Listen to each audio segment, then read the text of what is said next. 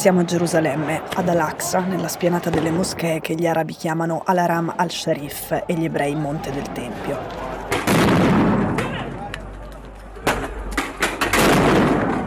Al-Aqsa significa più lontana e si chiama così perché nel Corano è la moschea dove finisce il viaggio notturno di Maometto, il viaggio che lo porta dalla Mecca a Gerusalemme.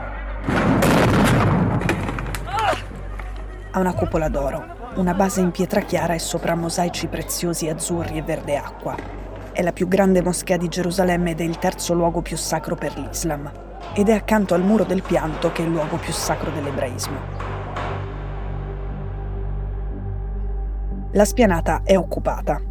È stata annessa dallo Stato israeliano nel 1967, ma solo l'amministrazione americana l'ha riconosciuta come territorio israeliano legittimo e questa decisione è stata una decisione di Donald Trump quando era alla Casa Bianca. Ecco qui il mese di Ramadan iniziato il 2 aprile è un mese di violenza. Sono Cecilia Sala e questo è Stories.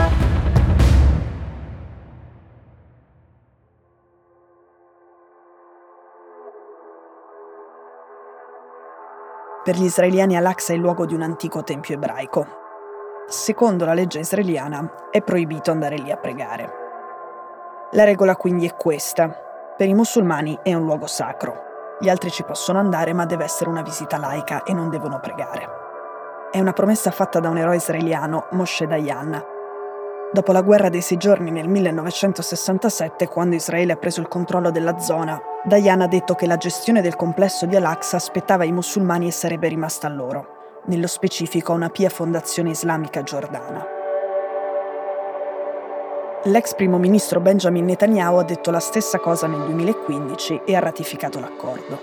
Però Israele governa l'accesso al distretto e i pattugliamenti e le perquisizioni all'interno sono continui in più i gruppi ultranazionalisti provano spesso ad andare lì a manifestare o a pregare e fanno pressione sul governo per rivedere le regole. Negli ultimi anni questo tipo di incursioni sono aumentate e anche se la legge le vieta, la polizia israeliana ne ha tollerate molte. Come vi potete immaginare, i palestinesi vedono l'intensificarsi delle incursioni degli ultranazionalisti come una provocazione continua e lo sono. Loro conoscono a memoria quegli slogan dei gruppi che chiedono la distruzione della loro moschea e pensano che sia nei piani del governo farli contenti.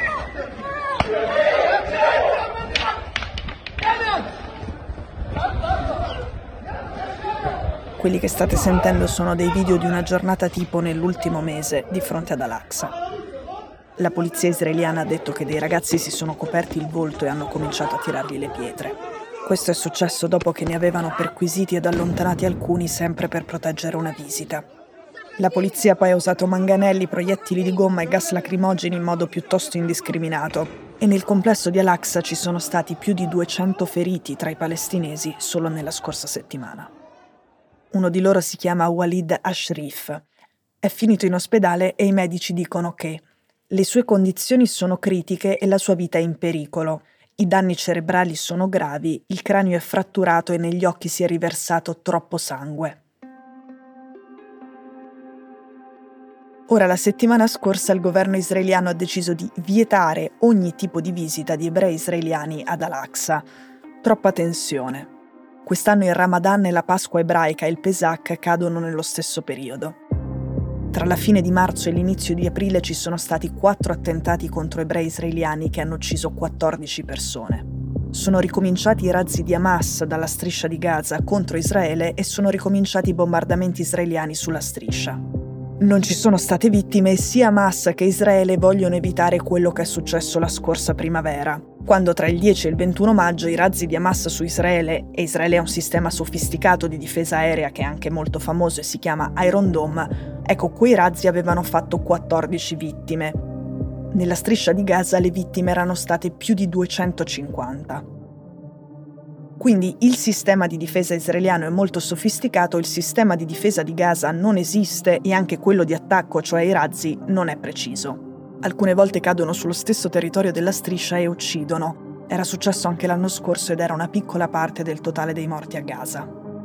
Anche allora i razzi di Hamas avevano cominciato a piovere su Israele dopo le proteste nel complesso di Al-Aqsa, e quelle proteste a loro volta erano iniziate per gli espropri nel quartiere di Sheikh Jarrah a Gerusalemme Est. Come dicevamo adesso ad Al-Aqsa, le manifestazioni degli ultranazionalisti vengono fermate e dirottate altrove. Il ministro degli esteri Lapid ha detto che il loro comportamento irresponsabile ha lo scopo di incendiare Gerusalemme.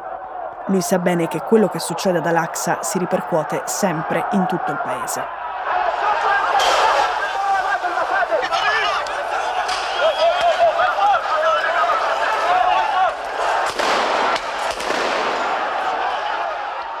Nel 2000 Sharon, il leader del Likud che qualche mese dopo sarebbe diventato primo ministro, si era presentato nel complesso di Al-Aqsa insieme a una delegazione di partito protetta dalla polizia in assetto antisommossa. E per quella visita, quel giorno, era scoppiata una guerra interna.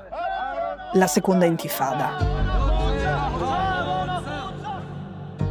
Ora, Abbiamo detto che i militanti dei gruppi estremisti chiedono esplicitamente la distruzione della moschea e che il governo costruisca lì una sinagoga.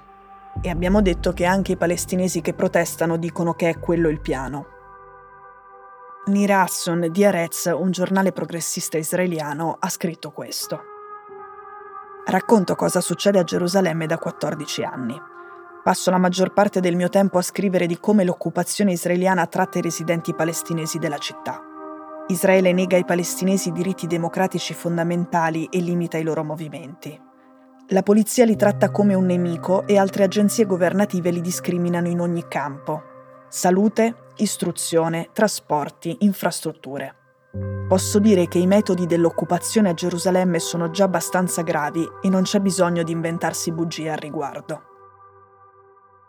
Ecco, Contrariamente a quello che si dice sui social palestinesi e a quello che dicono anche i predicatori della moschea di Al-Aqsa, non esiste nessun piano segreto del governo israeliano per spingere i musulmani fuori dalla moschea e trasformarla in un luogo di culto ebraico.